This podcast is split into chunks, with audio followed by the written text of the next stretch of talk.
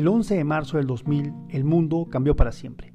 La pandemia del COVID-19 nos enfrentó a una nueva forma de vida, a una nueva manera de enseñar y aprender. Hola, mi nombre es Daniel Flores Bueno y esto es el podcast del Laboratorio Educativo Abierto. En esta edición hablaremos del Festival de Innovación Educativa del OPC del 2022 y las conferencias magistrales, webinars y bootcamps que no te puedes perder.